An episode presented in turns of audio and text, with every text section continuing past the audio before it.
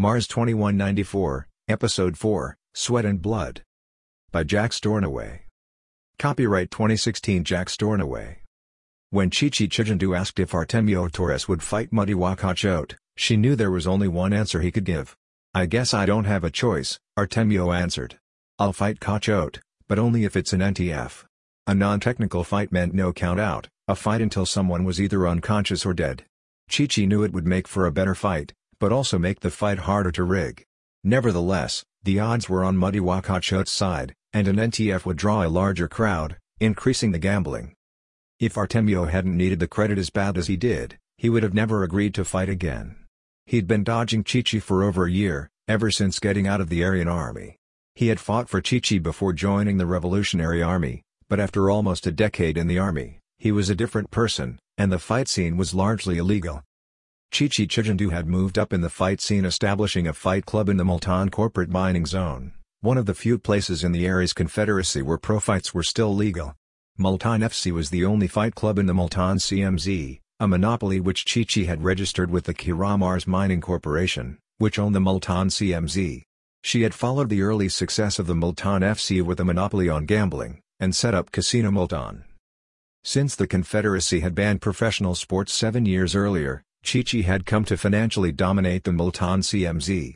Before Multan FC and Casino Multan, the CMZ had just been a small mining community of less than a thousand people, now it was a town of over 10,000. Every pro fight in Multan was at Casino Multan, and the casino brought in gamblers year-round. Multan had one bank when Chichi had arrived in the CMZ, the Kiramars Credit Center, now it had five banks, and a law office that registered holding corporations for tourists. Chichi owned the largest bank, the Bank of Multan, and her casino was also the largest hotel. She dominated the pro fight scene, and Artemio had no doubt the fights were fixed. Chichi had always been willing to fix a fight when Artemio had fought for her, although Artemio had never thrown a fight, he had allowed some fights to continue longer than they should have in order to cover the spread. Even Yusuf Delay appeared to be working for Chichi now. When Artemio had been fighting, Yusuf had been one of the biggest promoters in the Suriname colonies. Now Yusuf was a manager in the Multan FC, Madiwa Cachote's manager, and as far as Artemio could see, not much more than a go-between for Chichi. About the only thing Chichi didn't control in the pro fight scene was Artemio, the former Suriname Fighting League champion. SFL wasn't around anymore, banned by the Confederacy, but its legacy continued, and most of the pro fight fans in Multan came from the Suriname districts surrounding the Multan CMZ. Madiwa Cachote was the main contender for the Multan FC title. Gilchrist Leslie was the Multan FC champion. Artemio had watched the fight between Gilchrist and Muddy Muddywa a month earlier, during which the title had changed hands. It had been a long fight, and was ultimately decided by a countout of Muddy Muddywa that many thought suspicious. Gilchrist was a good technical fighter, while Muddy Muddywa was more of a powerhouse, being much larger than either Gilchrist or Artemio. Muddy Muddywa was also one of the dirtiest fighters Artemio had ever seen. Artemio couldn't hold it against a fighter, he had fought a lot of dirty fighters in his day.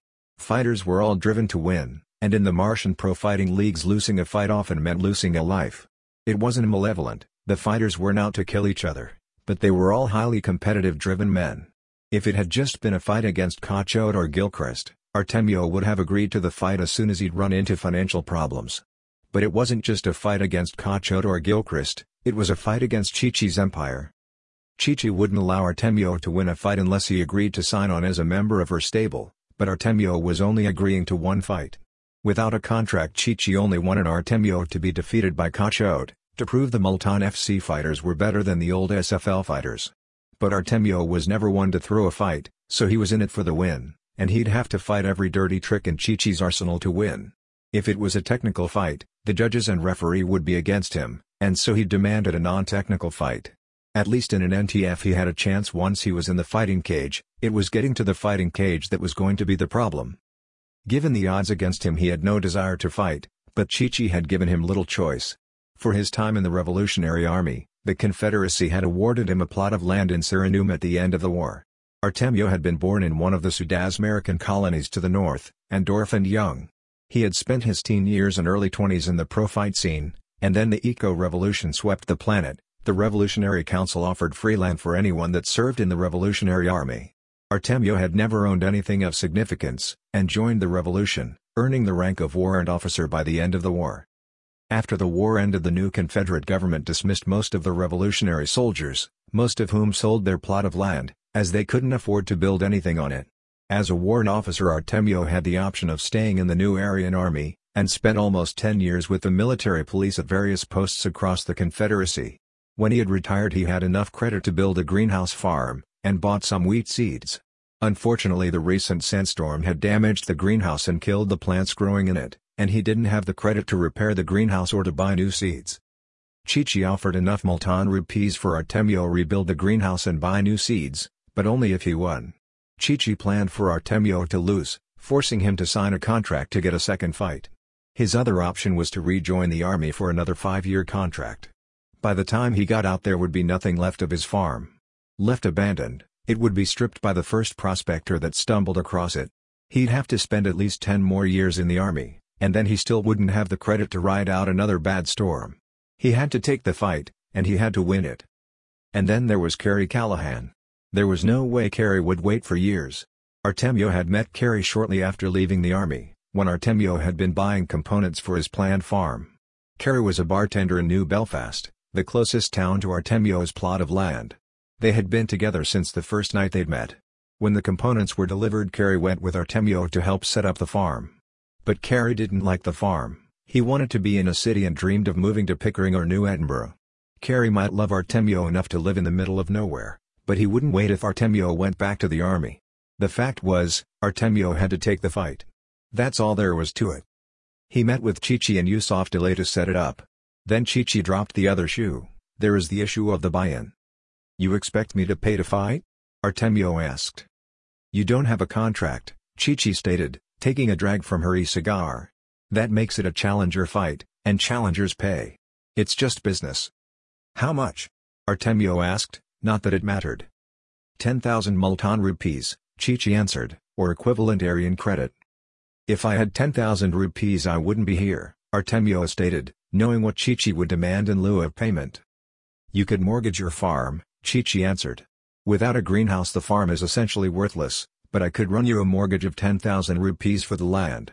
Go down to the Bank of Multan and set it up, and we have a deal. There it was, the closed box. If he didn't win the fight he wouldn't just be worthless, he'd be homeless. Either way, he had the option of fighting or rejoining the Aryan army. I guess if that's the way it has to be, Artemio conceded. It won't matter anyway. You do remember my record, right? That was ten years ago, Chichi dismissed Artemio's statement, but Yusuf looked worried. Artemio Torres had the distinction of having never lost a pro fight during his three years in the SFL. He had lost a lot of fights earlier in life. He had spent his teen years in the Junior Hesperian Fighting League, and had lost most of his fights for the first few years. At the time he had fought under the name Chico Violento, and by the time he was 17 he was winning almost every fight he was in. He spent a year fighting as an adult in the HFL under the name Chico Violento before leaving Hesperia for Suriname to join the SFL under his own name. Chico Violento only lost one fight that last year in the HFL, and Artemio Torres managed to make it through three years in the SFL without a loss. A fighter that doesn't lose is a dreadful prospect for gamblers, and there was tremendous pressure for Artemio to lose. He knew it was just a matter of time until someone killed him, if not in the cage, then outside of it. He jumped at the opportunity to fight with the revolutionaries when they offered all soldiers land. He made it through the war, and almost a decade as an MP without receiving an injury serious enough to need a cybernetic implant, which would have disqualified him from the Multan FC. This wasn't due to luck, but experience and an instinct to duck. For Artemio it had never been about winning, it had always been about surviving. He didn't know if he could beat Madiwa Cachote in a fair fight, in fact he doubted he could, but it didn't matter because he could survive a fight with Madiwa. It was hardwired into him. For Chichi it had always been about winning, and Chichi always won. Chichi knew she would win against Artemio, he was just a fighter, she was Multan itself. It didn't matter if Madiwa was or wasn't a better fighter than Artemio, by the time Artemio got into the cage, he would be in no condition to fight Madiwa. Yusuf's perspective was different, he hadn't been a winner in more than a decade. He had a good gig, and made a lot of money working for Chichi, but those weren't his wins, they were losses. Chichi had once been a competitor, and had screwed him over when he proposed they jointly form a fighting league in Multan. He was from Multan, and knew the revolutionaries would ban the fighting leagues if they won the war. Every win she had. was ashes in his mouth. Artemio had known Yusuf longer than he'd known Chichi, they'd met when he was still fighting under the name Chico Violento in Hesperia, half a world away. Yusuf had been scouting talent, and had offered Chico Violento a contract in the SLF, but Artemio was under contract and couldn't leave. When his contact ended he headed to Suriname to find Yusuf, and found Chichi instead. Even though Artemio ended up working for the competition, Artemio and Yusuf had become friends. For the first year Artemio was in the SLF, Yusuf had marketed his fighters as anti-Artemio, fighters that could defeat the undefeatable Artemio. Yusuf was as responsible for Artemio's reputation as Artemio's fighting skills. At first it was hype, then it became reality, and then it became a problem. After Artemio's first year the contenders became scarce, mainly because there was no money in a fight when everyone knew the outcome beforehand. In the two years that followed, Yusuf had made far more money than Chichi's champion by organizing his own elimination tournaments to establish the next anti-Artemio champion killer.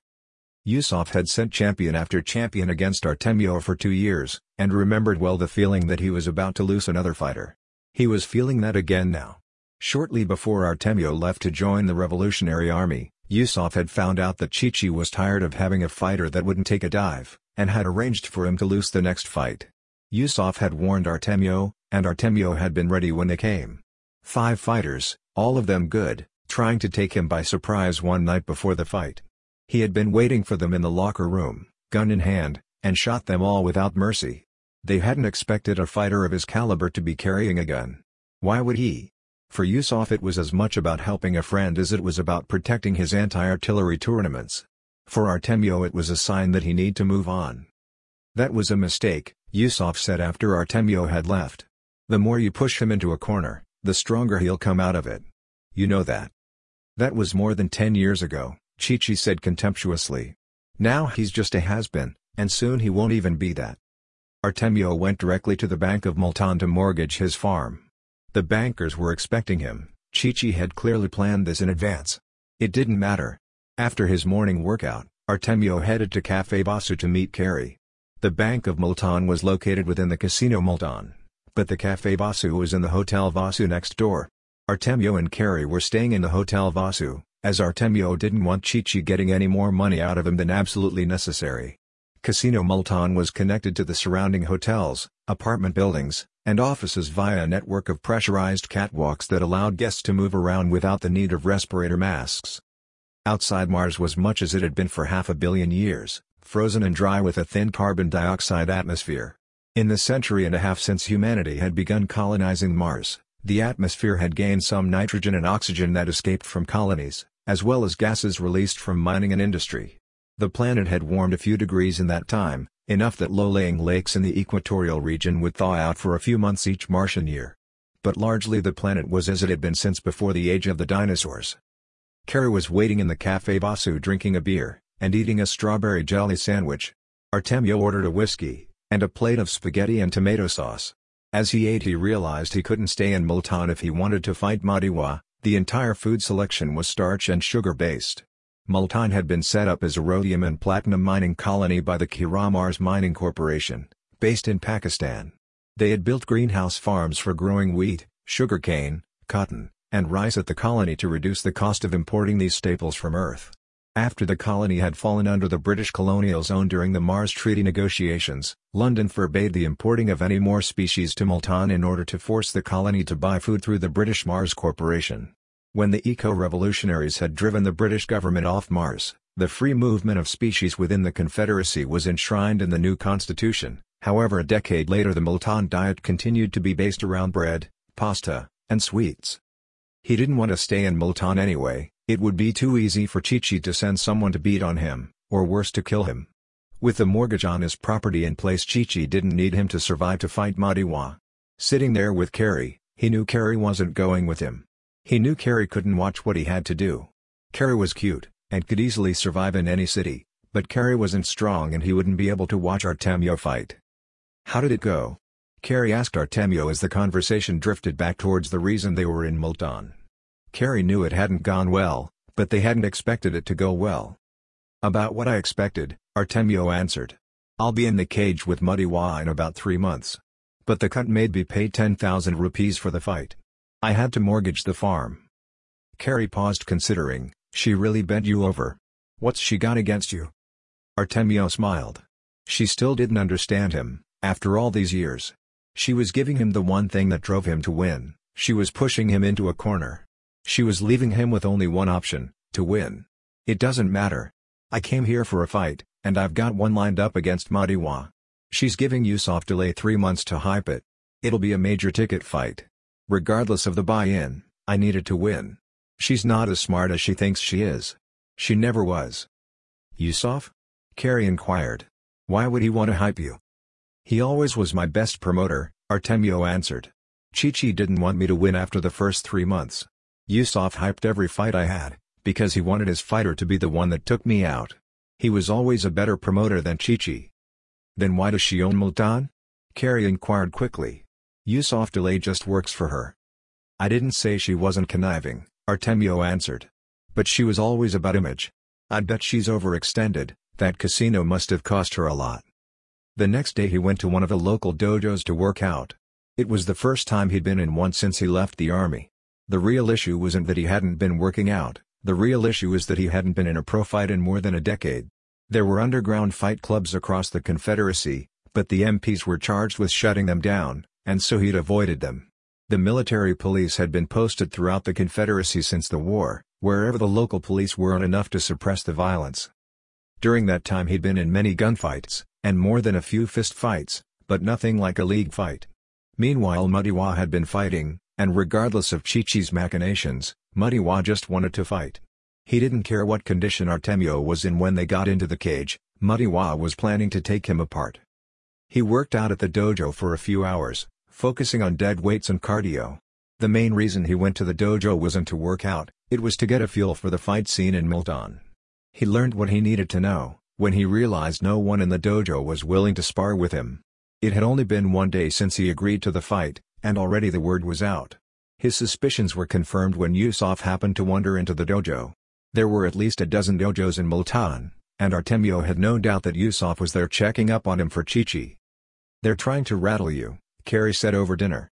If you can't spar, you can't get back into shape. I know, Artemio replied honestly, but it doesn't matter, I've got a plan. What is it? Carrie asked curiously. Can't tell you yet, Artemio replied. You can't tell me? Carrie pouted. Since when do you keep secrets from me? Did you land that bartending job? Artemio asked. Of course, Carrie answered. There was no question of it.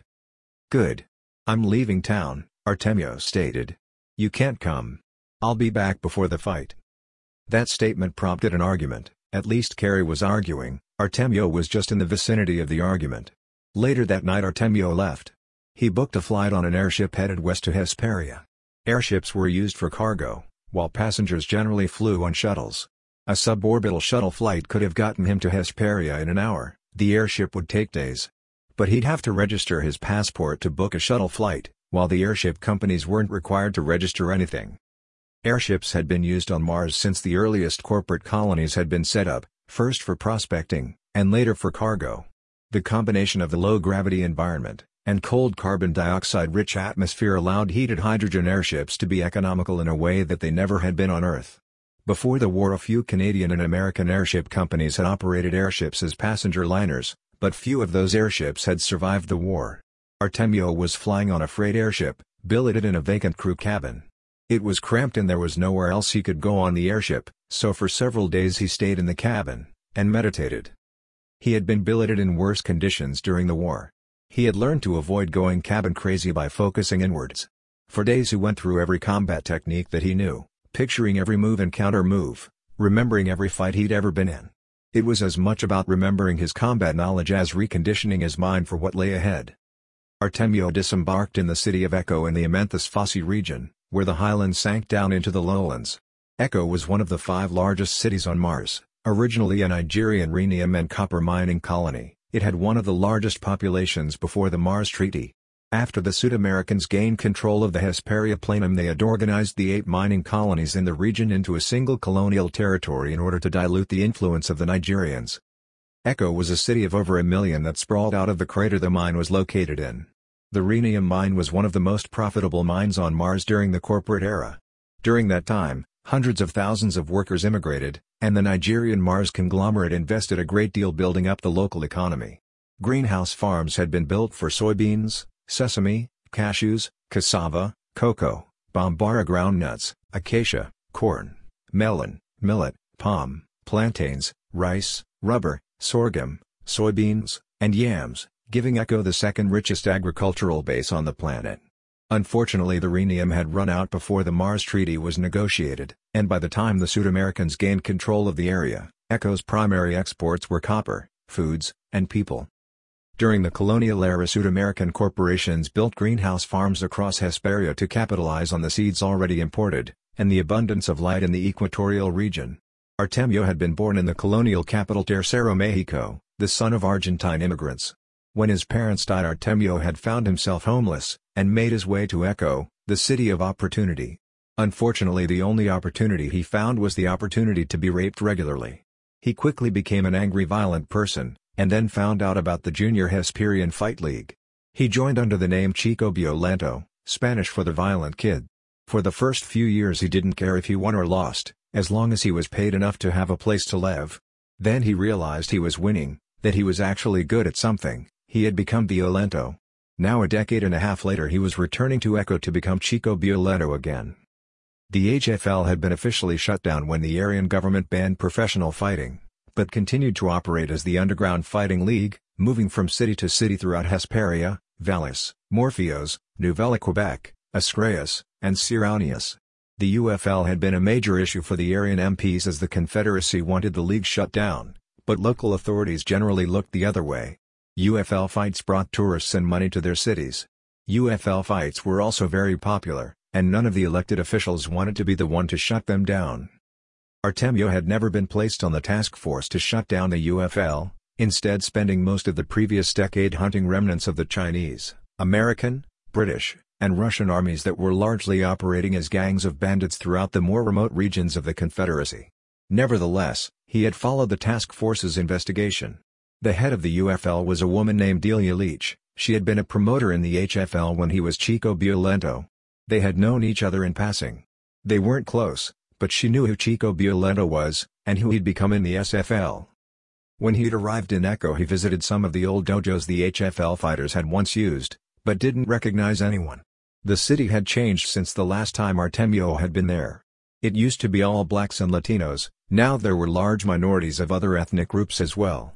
English was beginning to show up on the signs along with Yoruba and Spanish. On his fourth day in Echo, he finally found someone he recognized, a former fighter named Leandros Yates. Leandros didn't know how to get a hold of Delia, but was able to inform Artemio that the next fight was going to be in Madhubani. Madhubani was in Savage District, high in the Hesperia Planum to the south, a former Indian titanium and zirconium mining colony. It took Artemio another two days in an airship to get to Madhubani. Like Echo to the north, the region had a large agricultural sector built up during the corporate era. Greenhouses had been set up for rice, wheat, mangoes, sugar cane, bananas, cotton, potatoes, tomatoes, soybeans, onions, chickpeas, and okra. The Bharat Zirconium Company had also shipped buffalo, cattle, and chickens to Mars, creating the planet's first meat and dairy industry. The dojos of Madhubani were full of fighters, and it didn't take Artemio long to find someone that could get him in touch with Delia. Last I heard you were an MP, Delia said when they met in his hotel suite later that night. Didn't think we'd be seeing you again. Got myself into a bit of a bind, Artemio stated. I need to fight for a few months. Don't have a buy-in, but also don't need pay, just enough to get by. Practice? Delia asked. That Weasel Yusuf has announced the return of Artemio Torres. Practice, Artemio confirmed, and a lot of it, under the name Chico Violento. Not many fighters wear masks anymore, Delia observed. I assume you'll be wearing one again. I'll have to, Artemio confirmed. Chichi will send someone to take me out if she knows where I am. Besides I'm a retired MP, I can't fight under my own name in an illegal fighting league. Alright, Delia conceded after a few seconds. I'll make money either way. No buy-in. You fight as much as you want. I'll cover your costs, and no one finds out who you are, but I keep the profits. His first fight was a few nights later, against a titanium miner that had bought into the fight hoping to take the prize money. The fight was being broadcast online pay-per-view, and Delia had informed Artemio before entering the cage that they had good sales, with over 100,000 subscribed viewers. A cut of that would go the miner if he won the fight. The miner was a local, a brown-skinned descendant of the original Indian colonists. He was taller than Artemio, and obviously a bodybuilder. Artemio wasn't exactly out of shape, but he hadn't taken steroids or growth hormones since joining the army. Artemio took a shot of Toro Rage before stepping into the cage. Across the cage the miner stepped in and the doors locked behind them. Then the miner ran at him. He swung a quick left, and Chico Violento dodged inside and slammed two good shots to the miner's solar plexus. The miner was winded, but punching his abs were like punching a cement wall. The miner stepped back for a few seconds, and then pushed back in, lashing out with both hands. Artemio caught a right and was slammed back into the cage wall. The miner pressed in, slamming his left knee into Artemio's body and smashed another right fist into his head. Artemio couldn't seem to land anything and leapt up away from him, caught the cage roof bars, and then propelled himself to the cage floor on the far side. The miner turned to charge again, but Artemio spun a roundhouse kick up into his mouth and the miner stopped in his tracks with a surprised look. The miner dropped into a half-crouch, he clearly had some martial arts training, likely Yud Kala, which was popular in Hesperia. Then the miner rushed in again, pushing Chico Violento back to the cage wall. The miner unexpectedly kicked Artemio's right knee, knocking Artemio down briefly. Violento was angry, this miner was strong, but not that good a fighter, yet he was pushing Violento around the cage like he'd never been a cage before. Violento rose in a rage, slamming a left to the miner's mouth and hooked a right to his ear that spun the miner's head. Violento pushed in stabbing the miner with both hands. The miner's knees buckled and he'd dropped to one knee, but Artemio backed off and waited for the miner to get back to his feet. The miner looked surprised, and moved in on Chico Violento again, but when he began throwing his fists there was nothing behind them. He seemed to have misunderstood why Artemio had backed off, perhaps he thought Chico Violento was going to throw the fight. Lots of fighters got paid more by gamblers to throw fights than they would get from the subscription sales, but all Artemio wanted was the fight to last longer. He needed a workout. He needed to get this miner back into the fight, and as the miner threw ineffective fists Artemio struck out slamming a fist squarely into the miner's nose. The miner was knocked back, and briefly stunned, but when he returned to the fight he was back in it.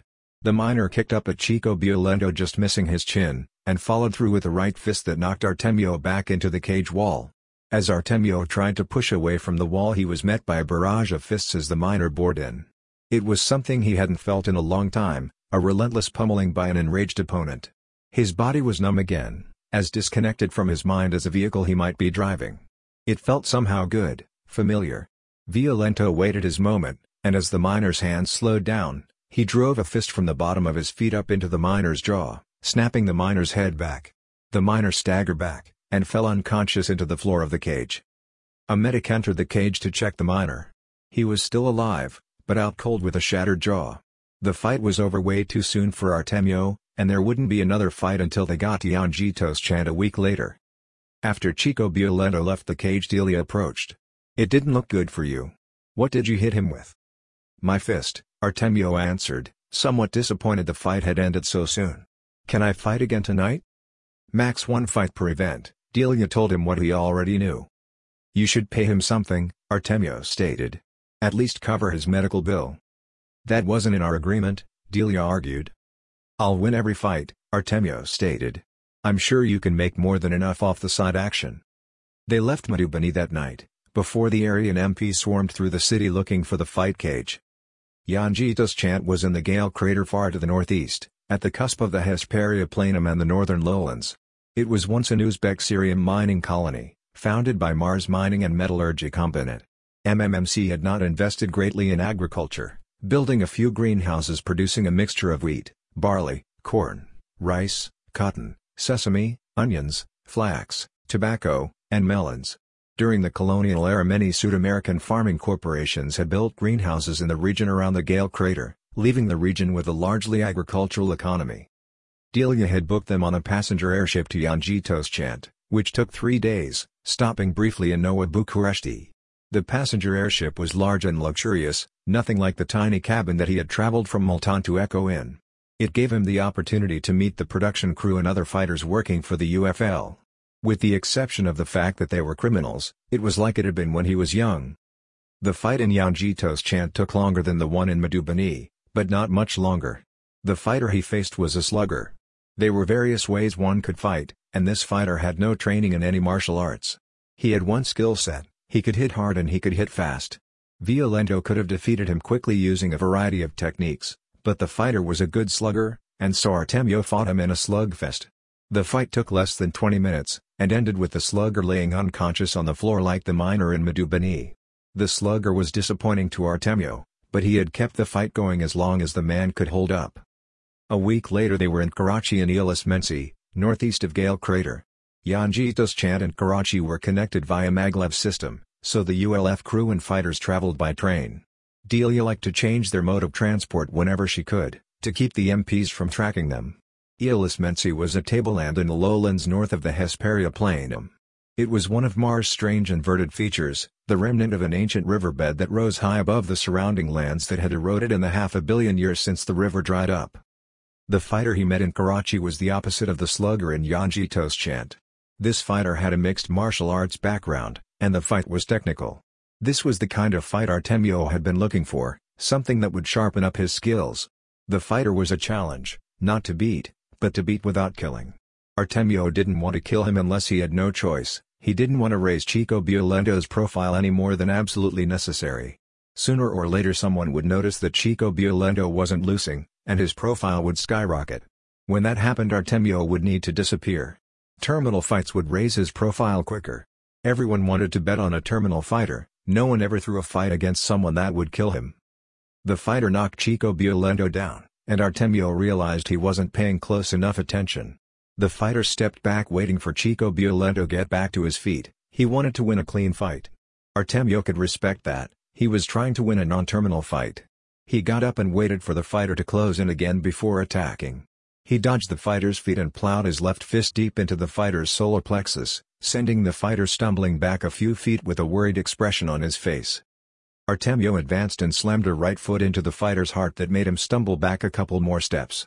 The fighter returned with a quick series of fists aimed at Chico Violento's head missing all but one glancing blow to the chin. Artemio dodged to the left and feinted a right swing, before raising his left knee into the fighter's sternum. The fighter had stepped into Artemio's knee trying to avoid his right fist, and as he stumbled backwards a right fist slammed down into his temple knocking him out cold. Artemio knelt down to check the man's pulse before the medic rushed in, he was still alive. After the first few fights they all seemed to blur together. For weeks he fought a series of miners, farmers, and mechanics. Several of the fighters were technical, but the majority were just local strong men that fought in a variety of innovative ways. The fighters weren't of the caliber he needed to face to prepare for Madiwa Cachote, but they were all real fighters with some skill set that allowed him to sharpen his own skills. As the weeks passed and it became apparent that Chico Violento wasn't going to lose, Delia started fighting him against the best of the contenders. The unbeaten streak also got the attention of gamblers across the planet, bringing Chico Violento to the attention of Chichi and Yusuf. Artemio started in the HFL, Yusuf said. He'd been fighting in a mask before that. I don't know the name, but it could have been Chico Violento. His style isn't like Artemio's, Chichi said as they watched a replay of one of Chico Violento's recent fights. It changes with every fight, Yusuf observed. I downloaded all of them last night, Whoever Chico Violento is, he's toying with these contenders. You really think it's Artemio? Chichi asked. Yes, Yusuf answered. It makes perfect sense for him to run back to Hesperia and fight in the UFL. Why the mask? Chichi asked. Not many fighters in the UFL fight in masks anymore. The UFL is illegal, Yusuf observed, and he was an MP. Chichi paused considering, and then looked up eagerly. Send Brajesh Mishra to challenge him. There's no way the ULF will turn down a challenge from a major Multan FC fighter. Offer them some extra area and credit to keep Chico Violento in the dark. How much? Yusuf inquired. 100,000 credits should be enough, Chichi answered. The UFL is a pretty small operation. As soon as Artemio saw Brajesh enter the cage, he knew his time in the UFL was over. Brajesh was taller than Artemio, but not as muscular. He was one of the top fighters in the Multan FC, and one of the dirtiest fighters Artemio had ever seen in the cage. On the way into the cage Artemio had overheard one of the techs say that they had a record number of subscriptions to watch the fight. His ego let him think it was because of him, now he knew it was because of Brajesh. The cage doors locked and Brajesh moved quickly yet cautiously towards Artemio. Brajesh jabbed a left that knocked Artemio's head back like he was a bobblehead, and then swung a fast right. Artemio dodged the right and moved in close, slamming his knee up into Brajesh's muscular abs. For most fighters the knee would at least pause them for a few seconds, but it had no effect on Brajesh. He smashed his left elbow up into Artemio's chin, knocking him back and down to one knee. Artemio dropped and rolled backwards away from Brajesh, rising to both feet and drove a right straight into Brajesh's mouth. Brajesh stepped back, paused for a second and then advanced on Artemio again, missing with the right, but connecting with his left knee, and then his right elbow. Artemio was knocked back against the cage walls again, and Brajesh pushed in pounding him down with fist and knees. Violento felt the flood of jarring blows beginning to take its toll and struck out with both fists into Brajesh's solar plexus, and then jumped as Brajesh stumbled backwards. He grabbed Brajesh's head with both hands and drove his knee up into Brajesh's face. Brajesh was stunned and fell backward to one knee, before rushing at Artemio again, jabbing a vicious right into Artemio's face. It caught Artemio by surprise, and he tasted blood. Artemio backed up, and Brajesh charged in narrowly missing him as Artemio jumped, and caught the cage ceiling bars. Brajesh jumped up at Artemio, but missed again as Artemio threw himself down across the cage. Brajesh followed Artemio back down to the cage floor and met Artemio's foot in his temple, which sent him rolling across the cage floor. Artemio was instantly on top of him pounding him with both fists, moving so fast the subscribers at home could only see a blur. Brajesh shot a quick left up through Artemio's blur of fists straight into his throat, that sent him up and recoiling across the cage. Brajesh rolled back up onto his feet, his face a bloody mess. He shook his head, and then ran at Artemio, and ducked under Artemio's fists grabbing him by the waist and slamming him down into the ground. Artemio had the wind knocked out of him and almost lost consciousness, but Violento's instinct kicked in slamming his hands into Brajesh's face, his thumbs boring into Brajesh's eyes. Brajesh was screaming, and blood was running down Artemio's arms when he realized what was happening. His thumbs were driven through Brajesh's shattered eyeballs, but slid out as Brajesh jumped back away from him. Artemio rose to his feet as Brajesh fell to his knees groping towards the cage wall. Artemio looked down at him, the fight wasn't over yet. He walked up behind Brajesh and reached down. Brajesh's neck cracked in Artemio's hands, and the fight was over. When he returned to the locker room the MPs were waiting for him. He knew one of them, Tumelo Koena, an eco-revolutionary volunteer from South Africa. They had served together briefly during the war. Artemio didn't recognize the other MP. Don't take off the mask, Tumelo ordered. All right, Artemio said sitting down on one of the benches. You guys finally shutting down the UFL? Not tonight, Tumelo answered. The UFL isn't a primary concern at the moment. Not a primary concern? Artemio scoffed. I thought your task force's mission is to shut down the fights. That can't happen as long as everyone is gambling on the fights, Tumelo stated. When we shut down the HFL, it just became the UFL. If we shut down the UFL it'll just become something else, unless we dismantle the gambling industry first. Sounds like a chicken-slash-egg paradox, Artemio stated. And if you're not here to arrest me, why are you here? It was an interesting conversation. The death of Brajesh Mishra dominated the sports news for several days, with politicians and psychologists giving a jumble of opinions about the morality of professional fighting, and the ineffectiveness of the laws banning it. The fight talk always seemed to segue back to the upcoming fight between Madiwa Cachote and the former MP Artemio Torres in Multan. Politicians argued about the validity of the Confederacy continuing to adhere to the Mars Treaty, and its corporate mining zones that effectively created autonomous countries within the Confederacy. Psychologists claimed that the Army was allowing soldiers to retire without proper medical treatment, which was the only reason a soldier would become a professional fighter. Artemio had no reason to hide the fact that he was returning to Multan and so caught a shuttle flight back from Sazatenya Beba, where he'd fought Brajesh. The shuttle was launched from a maglev track, and propelled out of the atmosphere to just below orbit, where it changed direction towards Multan, and began its descent. The flight took 43 minutes, and when Artemio walked down the catwalk into the spaceport, Yusuf Delay was waiting for him. Artemio saw Yusuf and walked over to him with a smile, concerned I wouldn't come back? Not you, Yusuf replied, just thought I'd see how bad Brajesh got you. Couldn't see much through that mask. A broken metatarsal bone in the left foot, Artemio reported. Explains the limp, Yusuf nodded. You got some bad eyes too. Brajesh was a hell of a fighter, Artemio observed. I know, Yusuf stated. He was one of mine. That's unfortunate, Artemio remarked. Not really, Yusuf disagreed. I've known him since we were both kids, and he's never had a brain cell in his head. Sure got a lot of pussy though, probably fathered more than a hundred kids. Never did a thing for any of them. Good riddance. Muddy was one of yours too, Artemio observed. Chichi pissed at you or something? Yusuf pulled his e-cigarette from his lips and put it back into the pack to recharge. We've never been that close. We make money together, that's it. Artemio looked at him. Yusuf seemed depressed. His large brown eyes didn't look right.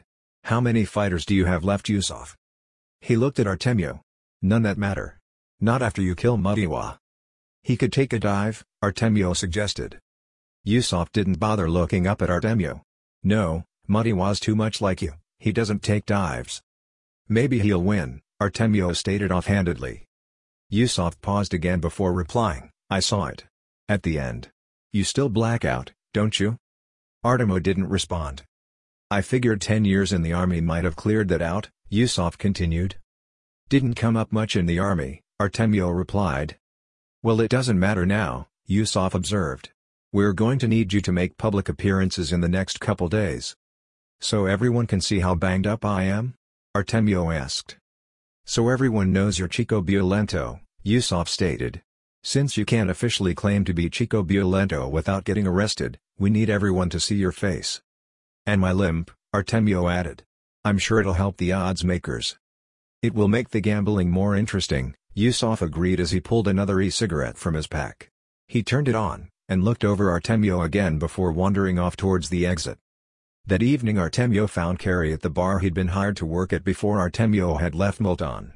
He looked like he fit right in, but he always did, it was a gift he had. He smiled when he saw Artemio, but Artemio could see something had changed. He'd been through a tough fight, and could see it reflected in Carrie's eyes. When they kissed he knew for sure that things had changed. What's wrong? Artemio asked. Everything all right? Yes, Artemio, but your face. Carrie replied. Your eyes are cut. Yeah. Brajesh, in the UFL. Maybe you saw the fight? Artemio asked. Everybody did, Carrie answered frankly. I never watched you fight before. Disturb you? Artemio asked. I know you don't like the fights. It's not that. Carrie shook his head. You have to fight Madiwa Cachote in a couple days, and your eyes are cut. You can't win. I've also got a broken metatarsal bone, Artemio stated. But I'll still win. I'm sure you have to believe that, or you couldn't fight, Carrie said dismissively. But the odds are not in your favor. Betting against me? Artemio asked. I have to make a living, like everyone else, Carrie answered. You'll lose, Artemio stated. What are the odds? 8 to 1 against, Carrie reported. Everyone knows you're damaged going into it, and Madiwa is in excellent health. I've got Sumerian credit.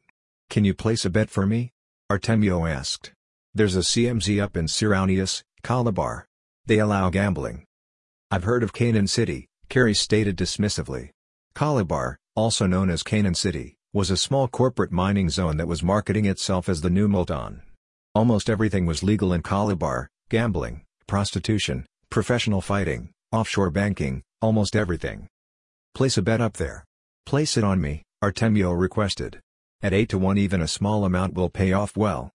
Do you really believe you have a chance in your condition? Carrie asked sadly. I lost the ability to lose a long time ago. I can't explain it better than that. Go back and watch my fights if you want to know what I mean. Either way, don't bet against me. You will lose. With that statement Artemio handed Carrie a credit card and rose to leave. He had two days to heal as best he could. Months in the UFL had built his muscle mass, but steroids and growth hormones wouldn't help him heal. He needed to rest. He retired to his hotel suite, with enough food and meds that he wouldn't need to leave until the fight, screw Chichi's request for public appearances. He had a gun, but didn't want to be disturbed, so piled the suite's sofa up against the door, and went to bed. He woke up a few hours later, his foot throbbing. He limped to the kitchenette, and made himself some buffalo steak and eggs he'd brought from a Dubini. He returned to bed and watched a movie on the hotel's pay-per-view. It was an import from Canada, some ludicrous sci-fi thing where astronauts visited Alpha Centauri and found a subterranean race of intelligent insects. He passed out near the end, and woke up 15 hours later surprised he'd slept for so long. His foot felt better, but it still hurt to walk. He got up and made something to eat, and then sat down at the window looking out over Multan and the ruddy brown desert beyond. His mind drifted to his farm, he needed to rebuild the greenhouses, and put up sonic shields so the next storm didn't rip the greenhouses down again. If he made enough he might be able to find a used harvester bot, that would really cut down on his work. He was looking forward to returning to his farm, to a peaceful life. He wondered if Carrie would be there. The idea that Carrie might not be there hurt, but not as much as it would have before he left for the UFL. Time. Carrie might not go back with him, but the real question was, if he would place the bet in Calabar. If Artemio didn't get the credit from Calabar he wouldn't be able to buy a harvester bot, he might not even be able to build a full sonic shield array. The night of the fight Yusuf approached Artemio in the locker room as he was preparing for the fight. Chichi wants you to fight for her again. She's offering 250,000 rupees for you to take a dive, plus your mortgage. She's that worried about Madiwa? Artemio asked dismissively. There are more than a million viewers subscribed, Yusuf explained. Think of how much a rematch would earn. You already told her my answer I assume, Artemio replied. She was your agent, she already knew what your answer would be, Yusuf stated. She's hoping you're broken enough to take the dive. And you? I'm betting on you, Yusuf stated. But don't tell Chichi. Thought she owned the gambling scene in this town, Artemio observed. She does. I placed the bet in Canaan City, Yusuf stated. She'll still find out, Artemio said. I recommend you leave for Calabar before the end of the fight. After this fight I won't have any useful fighters left, Yusuf said. I'm heading to Calabar as soon as we're done this conversation. Going to set up my own fight club up there. Just make sure to win okay? Artemio chuckled and injected his Tor rage, then walked to the cage. When Artemio stepped into the cage Madiwa was already there. A tall Earthborn black with long dreadlocks. The Earthborns all had a different more vibrant shade than the Marsborn, which Madiwa had used to his advantage, playing a heel in the Multan FC. His body was chiseled ebony that showed no signs of fat anywhere. As soon as the cage locked Madiwa advanced and jabbed a fast left at Artemio's eyes. Artemio ducked under Madiwa's fist, and slammed a right to Madiwa's ribs. Madiwa jabbed again for Artemio's eyes and missed again. Artemio faked a right, and Madiwa stepped back, smirking, then stabbed left at Artemio's eyes again. Artemio ducked again, but caught a fist to his forehead which knocked his head back like it was on a spring. Madiwa followed it up with a right that knocked Artemio's entire body back. Madiwa threw another right and Artemio ducked again, rising into Madiwa's arms and let it curl around his neck, then smashed both hands into Madiwa's solar plexus. Madiwa stepped back a few steps, but then advanced again, and jabbed a right into Artemio's mouth that split his previously cut lip. Artemio dodged Madiwa's next two lefts and closed in on him, slamming a couple shots into Madiwa's kidneys, before Madiwa connected with a stiff right to Artemio's head, sending him tumbling across the cage floor. As Artemio rose from the cage floor, Madiwa caught him with a left to the right eye and a trickle of blood started down his face. Artemio struck a left hook into Madiwa's ribs that jolted him backwards a couple steps. Artemio advanced and stabbed a left to Madiwa's mouth, then Madiwa ducked a left and smashed his right knee into Artemio's ribs, knocking Artemio back a couple steps. By then blood covered both fighters, and Artemio was blinking the blood from his eyes trying to see Madiwa spun a roundhouse kick up towards Artemio's face, but Artemio saw it coming and dropped under it, slamming his open palm into Madiwa's knee. Madiwa buckled and fell. Artemio stepped back waiting to see if Madiwa could get back to his feet. More than a million people were watching, and he didn't have a mask on, so he'd avoid killing Madiwa if possible. Madiwa rose slowly, watching Artemio with a vicious look on his face. Artemio's stepping back would make people believe it was a rigged fight even if he killed Artemio. He advanced on Artemio again, now they were both limping. Madiwa swung at Artemio's face again, but missed as Artemio dodged, and then took a shot to the solar plexus before stepping back. Artemio advanced as Madiwa backed up, pounding him with both fists. Madiwa took a few shots to the face, and then lifted his right knee into Artemio's solar plexus, lifting him off the ground, and knocking him back several steps. Artemio recoiled from Madiwa's advance, and then turned suddenly lashing out at Madiwa's eyes, cutting a gash under his right eye that started bleeding immediately. Madiwa moved in again, and slammed a wicked right that knocked Artemio back into the cage wall. Madiwa advanced pounding Artemio with an unrelenting blur of fists and knees. The next thing Artemio knew he was standing over Madiwa, who was sprawled on the floor on the other side of the cage. He backed off again and Madiwa rose, slowly. Madiwa walked slowly towards Artemio, whether biding his time or sizing up his opponent Artemio did not know. Madiwa shot another left for Artemio's face, which he dodged before pummeling Madiwa with a barrage of blows that drove him back into the cage wall. Artemio nailed Madiwa with a hard right to the heart, and stabbed two lefts to his mouth, before Madiwa turned it around with a couple of wicked hooks into Artemio's torso that knocked him back. As Artemio fell back Madiwa jumped at him, plunging his elbow into Artemio's face. Artemio fell back and then jumped at Madiwa, lancing his lip with a left hook and then landing behind him. Madiwa anticipated Artemio's position, and knelt driving his elbow back into Artemio's body, then spun around and headbutted him, knocking him back to the cage walls. As Artemio's head hit the cage wall, Madiwa followed though with the right straight into his jaw. Artemio lashed out and caught Madiwa just above the left eye, splitting the eyebrow and causing a trickle of blood to run down into Madiwa's eye. Madiwa came back fast, with a brutal bloody onslaught of rights and lefts. Madiwa's eyes were cut as badly as Artemio's, and he clearly wanted to inflict as much damage as possible before it became too hard to see through the blood. Artemio returned the attack focusing on the Madiwa's body, pounding shot after shot into the ribs and kidneys. Sweat and blood streamed into their eyes and Artemio tried to wipe the blood away and caught a right hook for his trouble. Artemio ducked into a crouch and dove for Madiwa's legs, lifting him off the cage floor before slamming him back down onto it. Madiwa landed on his back, his arms spread at his sides, and Artemio was immediately on top of him, pounding him with both fists. Madiwa managed to jab a right into Artemio's ribs, followed by a left, and then another right, and Artemio fell off him and rolled to his feet. Madiwa rose slowly again, and then rushed at Artemio jolting him with a shot to the head. Artemio fell and rolled backwards away from Madiwa, and rose to his feet as Madiwa closed in and slammed him back into the cage wall. Madiwa continued his assault with knees and fists knocking Artemio to the brink of unconsciousness. The next thing Artemio knew he was standing over Madiwa in the middle of the cage. Blood was gushing from Madiwa's neck, from a hole where his throat had been, and Artemio realized it was in his hand, dripping. The cage unlocked, and Ameta crushed in, but Madiwa wasn't going to recover. Artemio dropped the throat and headed for the caged door. When he reached the locker, Tumelo Koena and several other Aryan MPs were waiting for him. He barely saw them as he headed for the shower. The shower's water automatically turned off after five minutes. It wasn't enough. The hot air blew him dry, and he walked out towards his locker. The MPs were still there. Tough fight, Tumelo stated. How'd it go outside the cage? Artemio asked as he opened his locker. The Multan CMZ has been dissolved by the Confederacy, Tumelo stated. We've seized the offices of the Kiramars Mining Corporation, as well as the banks and casinos.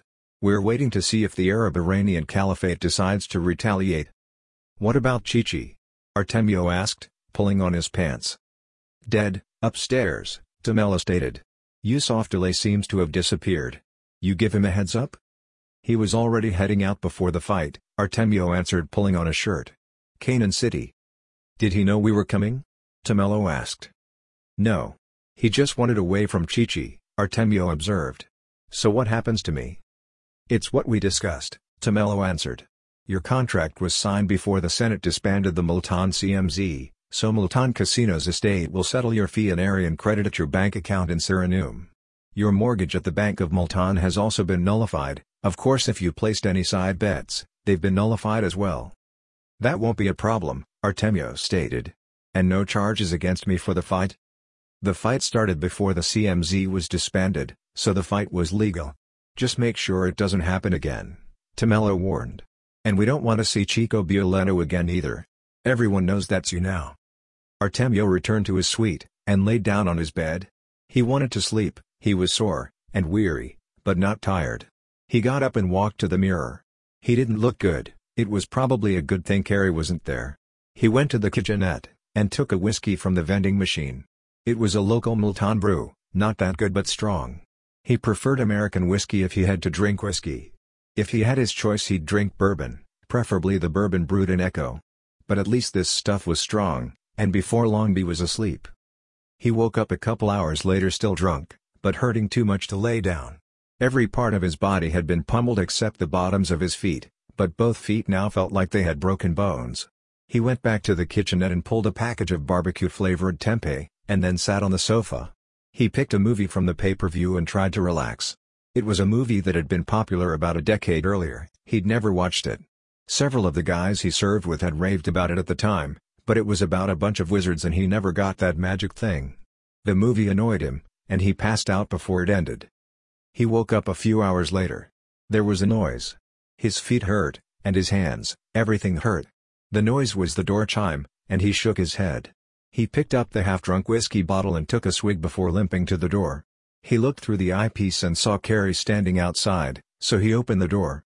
Carrie had dyed his hair, and was wearing very tight clothes, it was a good sign but when he saw Artemio's face his expression changed. It'll heal, Artemio said stepping back to allow Carrie to enter the suite. Does it hurt? Carrie asked entering the suite. Yeah, it hurts, Artemio answered closing the door. Good, means your brain is still working, Carrie said as he dropped into a chair. Did you hear what happened during the fight? The Confederacy dissolving the CMZ? Artemio asked walking to the kitchenette. You heard, Carrie confirmed. They seized everything during the fight, while everyone was watching you. The casinos, the banks, even the bets on the fights. A quarter of the Confederate population must have been betting on the fight. That many? Artemio asked as he pulled a couple beers from the vending machine. Yusuf said there were only about a million subscribers. He was wrong, Carrie stated as Artemio handed him a beer. Or maybe a lot of people pirated the broadcast, either way a lot more than a million bet on it. And they all lost their bets. Sorry about that, Artemio said sitting down carefully into a chair across the room from Carrie. Didn't affect me, Carrie replied. I placed all my bets in Calabar. Why? I took your advice, Carrie explained. I watched some of your old fights. How much of your fights do you remember? Depends on the opponent, Artemio answered honestly. Sometimes everything. But with good opponents, there are generally gaps. With a good opponent I usually don't remember the end. Ever happen outside of a fight? Carrie asked. A few times in combat, Artemio answered, in hand-to-hand. -hand. Never in a relationship? Carrie asked seriously. I never had a lover that tried to kill me, Artemio stated. Well then, I guess it won't be a problem, Carrie dismissed the issue. Coming back with me then? Artemio asked. Was that in question? Carrie smiled. I was concerned my farm was too dull for you, Artemio stated honestly. Maybe it was, Carrie admitted. But the Confederacy is changing. The cities are changing. And besides, now it'll be our farm. Our farm? Artemio asked intrigued. I watched your old fights, Carrie reminded him. I placed the money I earned the last few months on you. I'm coming back with you, but I'm investing. How much did we make? Artemio asked with a smile that split his lip again. Assuming you earned enough from the fight to repair the greenhouse and buy seeds, Carrie started. We made enough in Calabar to put up sonic shields, buy a harvester bot, and put up another wind turbine, and, well I've been looking into the cost of setting up a microbrewery,